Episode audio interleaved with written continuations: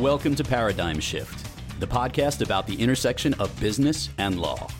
By changing yourself, you can change your business. Now, here's your host, Christina Martini. Welcome back to the show, Rachel. Thank you so much. I'm looking forward to the second half. Yes, I am too. So, our listeners will remember that in our last episode, we had started talking about the culture type assessment that you talk about in your book, IX Leadership, and also that you work with your various clients assessing for purposes of determining a path for change.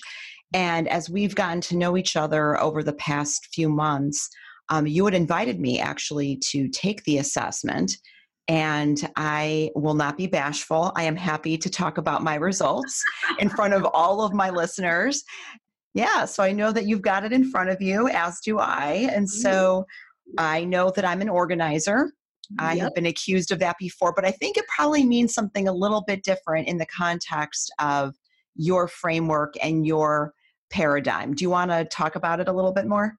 I, yeah, I will, because actually, you're kind of right smack in the middle between organizer and independent. And those that those two types are self-driven. They're both self-driven. So what that means to me is that you're not afraid to go out on your own. That you have you know you're kind of a pull yourself up by your bootstraps not afraid to take some risks kind of person it also means to me that you recognize that the chaos part of your life and what you do is a necessary part of growth and development but at the same time you also need that organizer side of you that actually takes care of getting things done and pushing for the logical reasoning behind stuff. So you're not going to be whisked away in a crazy spate of chaos like some independence can be. But, but, but trust me, so I've I've dealt with a lot of what we call entrepreneurial CEOs that literally can pivot on a moment's notice. But so you value chaos for what it can provide, but you also really understand that being order tolerant is also an important part of your everyday and uh, and so that is how I would read your uh, read your culture type results. What do you think? You know, I do think that that's pretty accurate. What's really interesting is that I uh, I, I kind of wonder, and I was going to ask you, like, where being the you know having the ideology of the introvert versus extrovert sort of fits within this, but I actually am, am, an interesting amalgam of having, you know, being an engineer, being a lawyer, being very left brain, liking order. But I also, the I guess the scientist in me also understands that you need to have change. I'm very much into what is the energy of a room, what is the energy of a situation, and so I, I definitely think that I I would not want to be in a state of chaos or flux all the time. That's not really who I am or what my vibe is. But I definitely do like taking circumstances and situations where change is happening, potentially helping to accelerate that and trying to create a new normal out of what comes of that. So, does that make me sound like an organizer? well, it does because part of that is you know creating that order out of that chaos so you understand the value of that chaos and the drive to change and grow and to do something new and maybe reposition or disrupt but you want to make that very in a in a sense very productive or how do you get there fast and how do you take that crazy and create something that makes sense out of it and move everyone forward so yeah that's actually very organizery talk I love. And, and you know, I love that. Um, and it's really fun because what it really does in, in in contrast is it if you let's say your the closest partner you work with is a fixer, which is in the sort of opposite quadrant of where you are, it would just give you some insight into how, like, perhaps that person would be um, way too chaotic or wait way too long to try to organize their thoughts. Or for for them they might think oh that Christina, she's so she's way too organized for me. I we just need to brainstorm this. We don't need the path forward. And so it's really fun to then add other dimensions of people that you interface with and see how those get expressed. You know, I would imagine that this is where the rubber meets the road for you in your work because you're leading and you're helping leaders and organizations sort of work through this paradigm and understand how each of these different types work together under different types of situations. So I was going to mm-hmm. ask you, as part of the assessment, are there certain types of professions that certain types of culture types do better in? Are there a certain set of strengths and weaknesses, for example, that you typically see among these different culture types? Yeah, that's a tricky question because we really try to, we don't want to be prescriptive in the sense of, well, if you're, you can't be an engineer if you're an independent kind of thing. But we do see trends and patterns. Uh, one thing that you mentioned too um, a second ago is the introvert extrovert piece we see introverts and extroverts in every type that's not really aligned because what we're, we're really trying to identify is that work environment. And so it could be that an introvert actually wants to be a part of a team in the sense of they don't want to feel isolated. Because even though they're quote unquote they're introverted which means you know they're not an extrovert but sometimes extroverts need their need to be in a team and sometimes introverts wants to be embedded in a team sometimes introverts want nothing to do with anybody and they're on their own. And so we really see quite a mix for that stuff. But we do see and the, i guess the other thing i'll just bring up myself because it's one of our sort of pet peeves is the idea of this generational difference. Oh you mean like the millennials post millennials baby yeah. boomers gen xers? Yeah all that stuff and how you know we we we somehow are so different we can't get along. And what we really see is that we have culture types across all generations and how they're expressed might be slightly different. Like for instance if you have a stabilizer who is a millennial perhaps they find their social stability online and you know they have kind of this reputation for job hopping quote unquote. But what really how we read that is that they need to feel like they have a family at work.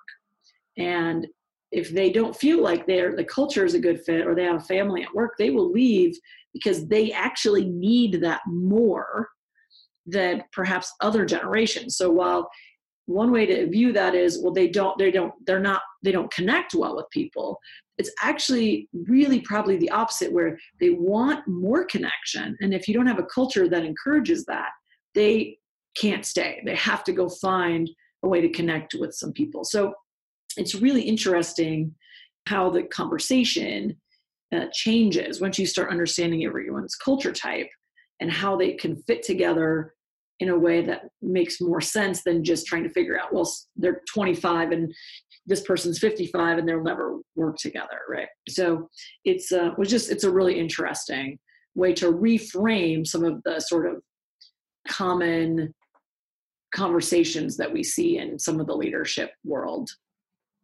That's really cool. So, do you have any other interesting anecdotes about other organizers that you've had a chance to interface with? Oh, organizers, yeah. oh no, I'm afraid. oh no, no, it's all good. And so that's you know one of the things that we intentionally did with this system is we really want to make sure that every single type is it's very clear that you have an absolute role to play.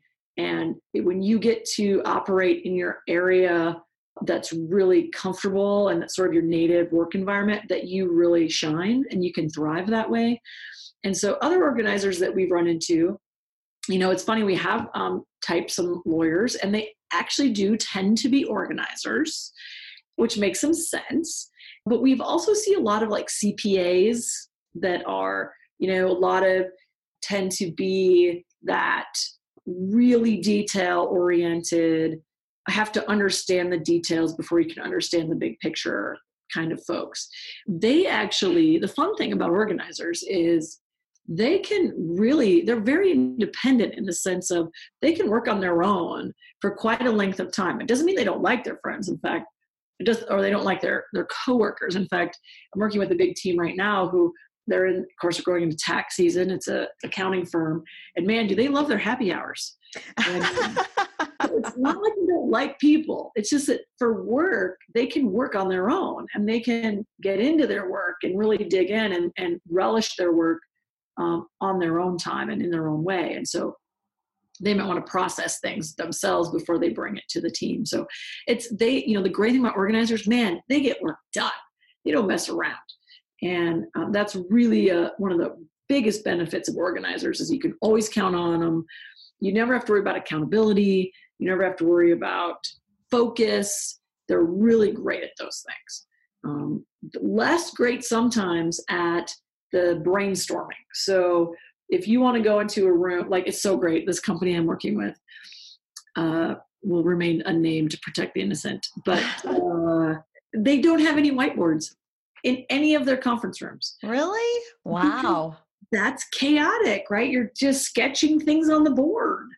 And they have monitors. So if you want to do a presentation on a big screen and that's prepared and predictable, but they really want to understand like when we roll out a change for them and we're sort of changing or we're really working hard to change how they move forward as a team on some specific tasks we really have for, for the organizers we really have to lay out you know this is what this is going to look like over the next six months over the next nine months this is what you can expect this is where we should hit these things you'll you'll hear from us every month on these topics. Like they really to ease their anxiety around change they really want to know those details where if we're working with we have an independent and a fixer on that team and man they have such a hard time buckling down and talking about actual things. They like to change things but it's almost like they want to change things for change sake. They're not necessarily solving a problem they're just changing things up because maybe that'll help and so it's just a completely different way to approach some of those challenges. That's really fascinating. So, taking culture types like organizers, for example, and leading and collaborating with an organization as they assess the culture types of their various team members, how do you work with them to go about creating a roadmap for change? Well, change is really interesting because regardless of culture type, regardless of age or experience or situation, frankly, everyone goes through the same kind of change transition. So it's initial resistance. You get to a place where you let go of the old way of doing things and you start looking forward. And then you go through this really cool innovation phase where all of a sudden crazy things seem kind of reasonable. And that's really fun. Uh, if you think about a time, maybe when you're done, maybe you're finished with law school and you're looking for, maybe you got your first job and you probably had to move and then maybe you have a different personal situation maybe you start dating somebody or you break up with somebody or you get a dog or you buy a new car or you decide to change how you do, change your haircut. All of a sudden, you're because you don't know what your future state really looks like. You're really your mind is really wide open to all kinds of new ideas and creativity that if under the sort of old state what we call the familiar you kind of know like when you're kind of cruising along you know exactly what your life looks like right. and very hard to take on something new in during that sort of familiar normal phase. But man once you push your team into that or i should say invite them into instead of push uh. invite them into a change phase what happens is you get into this innovation phase where you don't know what that future looks like. So all of a sudden you're willing to try things and try things on for size and experiment in a way that would never happen normally. And so if you can get your team into that that space it is fun as heck. And frankly, you can really keep them there for a while or as short a time as you like. So leaders can really start leveraging the energy of their people. And you know, the energy between anxiety and excitement is very small. Like just imagine like a volume knob, you know, it's like a very small turn of that knob goes from excitement to anxiety. And and the culture types give you insight into how to take that anxiety that people have around change and turn it into excitement. And man, that is super powerful, uh, super powerful tool. How have you found, or I would imagine it's different depending on the different organizations and the change, different types of change and the different types of culture types that you're talking about with respect to having to try to effectuate change. What are some of the things that you've seen during the course of your work that have been effective ways for organizations to start broaching the topic with their teams that things need to change? Because I would imagine, I mean, I just know from having been a practicing attorney for 25 years that talking about big changes, for example, in the context of a law firm, a lot of people get pretty scared hearing that kind of stuff. And so, what are some of the things that you've seen have as having worked to just even broach the topic with with teams? Well, there's a couple of things. So let's assume that most of the people in those offices are organizers and stabilizers.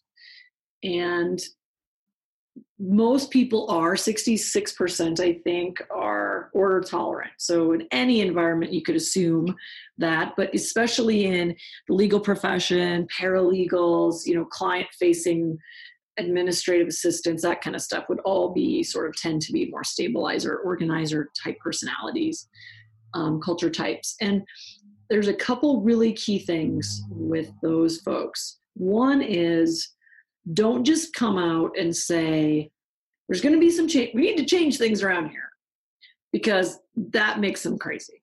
They're not as receptive to hand waving brainstorming let's just figure things out as we go that's not a way to roll anything out with those folks mm-hmm. so what you really want to do when you first approach a change is to have an idea of what it looks like how it's going to affect their life how it's going to affect every day, why you're doing it, like really have your vision of why you're changing really locked down. So, you know, a lot of times fixers and independents who like change, they figure it'll be better, that just as a matter of course. But so many times we have trained our people that changes at work are miserable and unhappy and terrible. And so they're going to assume that it's not going to be good. And so, how can you position the change in the best light possible according to who you have on your team. So if you have organizers and stabilizers, you really want to have your act kind of together before you go talk to them. Make sure you have kind of your at least a straw man in place and that you can say, you know, this is going to be a six month thing or a year, or it's not going to affect you and what you do every day. It's going to affect how we bill, or it might affect how we advertise. And that has nothing to do with your day to day work. Or maybe it does, but they should know. They want to know. And the other really, really key thing about stabilizers and organizers is they take longer to move through change than the more chaos tolerant types. And so you need to know that you need to start early. So if you think you need to pivot or disrupt in let's say the next six months, the the everyone's calling expecting a bit of a downturn in the markets and what does that mean and maybe you want to prepare for that well don't wait until you feel like you have to. I would even if you don't execute it i would have a plan as early as possible and start sharing that plan. Because it's going to take the staff a while. They're going to resist initially they're going to take a little time. And so what often happens with leadership is they have a if they want to do something new and they don't want to tell anybody until they absolutely have to. Well, then what happens is the leaders have thought about every aspect, every nuance of that change for a year, say, or six months. And then you give it to your staff and you expect them to take it and run. Well, guess what? They need just as much time as you did to figure out how this, how to process this and how to take it on. And so, what we see as real missteps in leadership is they don't give enough time to, for people to take on the change, and they don't give the, orga, the orderly types enough time and enough detail to understand how, what it really means. and and you can really uh, if you have fixers on your team you know have them involved early and say because fixers love fixing problems for their people. So they're kind of tuned in to what's going on in the workplace. And so a lot of times you can bring them in and have them as sort of internal advisors about what do you think? How do you think folks would react you know what do you think would happen? And they can actually help bring those people along. So there's lots of strategy that comes into change that will absolutely make change way more fun and, and exciting and thrilling instead of uh, a bummer. You just mentioned a few things that you think leaders can do to help effectuate change.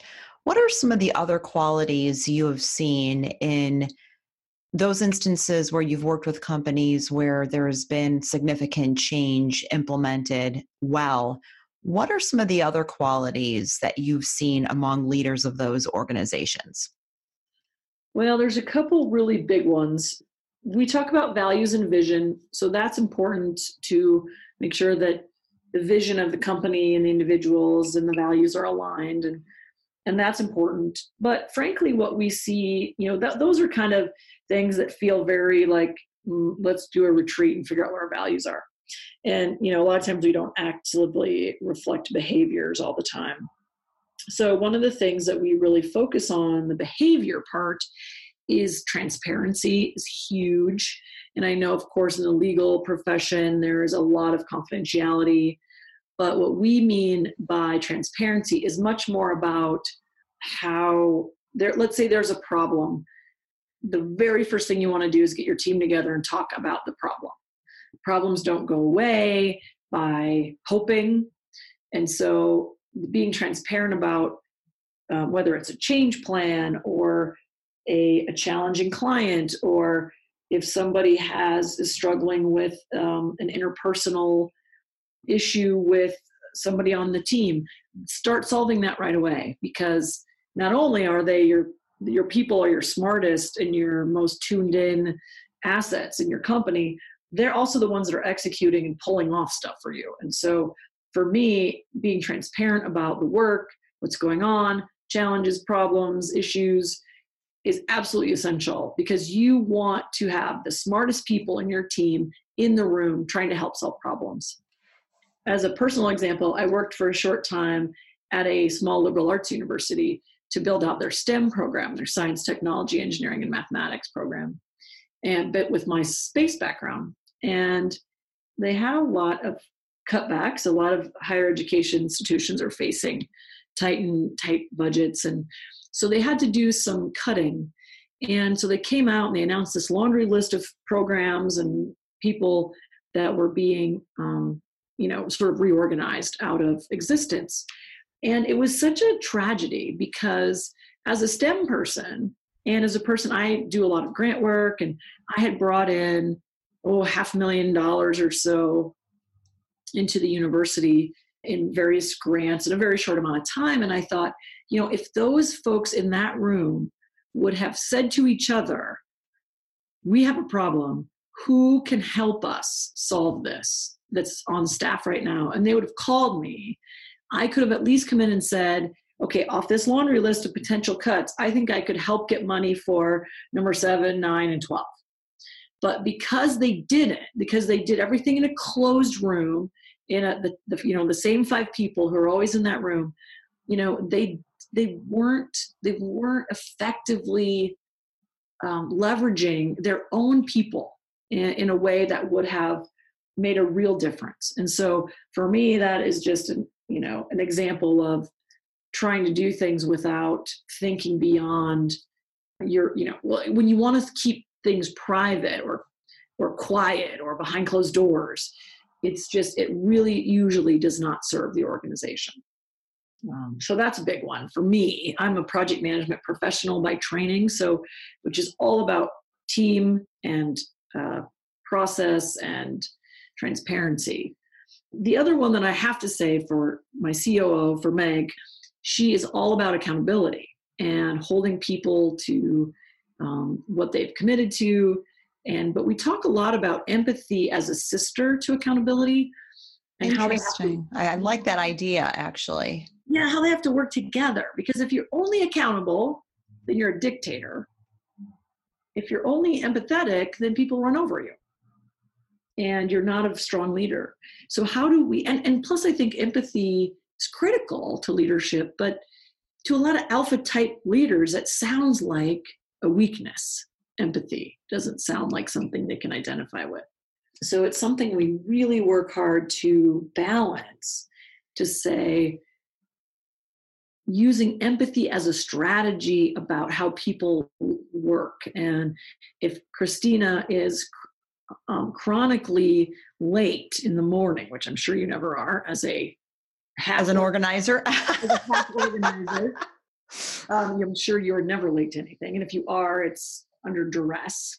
A lot of times it's not because it's it might just because people that are late might be chaos people and they just are bad at being on time and that's one thing but if there it's a requirement that they must be there on time then how can you help them under, with their understanding of who they are and how they operate? What tools can you help give them so they so that they can be accountable to their own commitments? And so a lot of times it's not just it's not carrot or stick. It's really the tool to get you there and understanding how people work and that everyone works in their own way. We always assume that people work like us and that's a real that that creates real problems. And so if we can understand how other people work then we can then give them tools to work in a way that is more accountable and effective. So it's those two things are very tightly interwoven but it doesn't excuse bad behavior. Bad behavior is bad behavior and non-productive or non-performance is a thing and meg will tell you that she's the first one to recommend getting rid of people. But at the same time i grew up through the government and we couldn't fire people. We couldn't fire poor performers. So i really really worked hard to figure out how to motivate and, and uplift people um, regardless.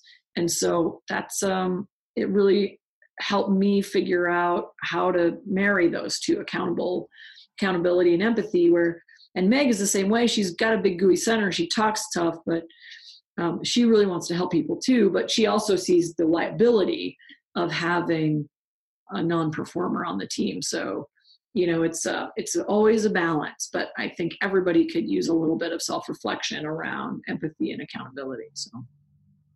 You've raised some amazing points, and I just know that you will be joining me back on this show sometime in the very near future. Our time is almost up. I have one last question for you. You've done some amazing work and you have helped transform individuals as well as organizations.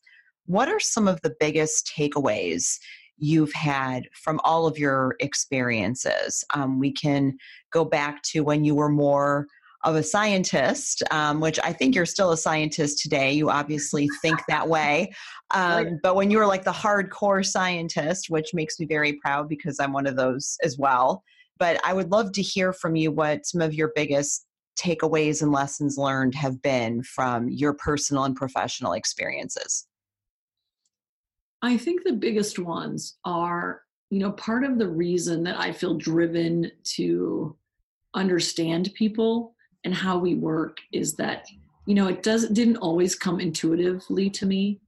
And even though I was the best intentioned, I often misread people or, you know, as a you know, I just sort of ran over people um, a lot of times, and I get really uh, clearly passionate and excited. And I, I uh, a lot of times I, I didn't realize that I was not allowing other people to be who they were and to express themselves. And so it really grew out of this need to understand how people work and and it is just such so much fun and so rewarding to give that gift to other people. And so my biggest takeaways really are that we think we know, but we really don't.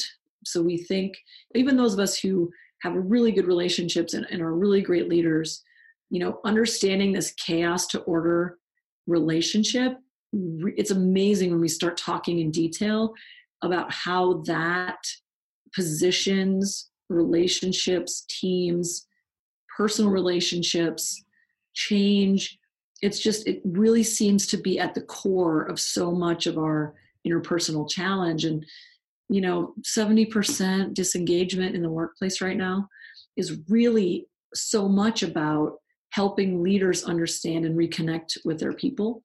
And that's really the takeaway for me over time is under, I've just grown so much in how I understand how people work that it changes the lens through which I look at almost every relationship, whether it's personal or professional. And it just really, especially when people are going through big change, which is really stressful to a lot of people, gives me a lot more patience, gives me a lot more insight, and actually helps me understand how to help them. And as a fixer, that's what I love. I love. and it's so wonderful to know that about myself. It so sounds so narcissistic, but it just really does help me understand people and, and how they work better and and how to and it's always a learning process though I, I can't say that i'm you know perfect at it by any means so it's just i'm lifelong it's a lifelong journey and every role I've ever had, I've really start I've really learned something new and different and more about how this works. And that's why it's really become my life's work because over the arc of science to now, you know, what I do and what we do and what the system does is it tries to take the pieces and, and tell a bigger story. And that's really what science often tries to do. So Rachel, it's been amazing. I have so enjoyed our time together. Where can our listeners find you? I'm sure that folks are very intrigued by our conversation and would love to learn more. So, where can they find you? Well, probably the most fun thing to do is uh, they should take the quiz. The, we call it the quiz, it's the assessment online. If you go out to rosegroupintl.com, there's a little button right underneath the picture that says discover your culture type. And so go find out your culture type and we've got um, the, we have the book available on Amazon, IX Leadership, or ixleadership.com will also connect you to all kinds of links to our social sites and all kinds of things. So when once you start looking for us, uh, you'll see us everywhere. Rachel, thank you so much for joining us, and I look forward to continue our conversation sometime soon. Oh, thanks, Christina. I can't wait to see you again in person sometime. Yes, definitely. Take care. Take care. thanks. Thanks for listening. If you enjoyed the show, please rate and recommend us on iTunes or wherever you get your podcasts. Please visit us at www.paradigmshiftshow.com. We would love to hear from you. Please look for new episodes of Paradigm Shift every Tuesday.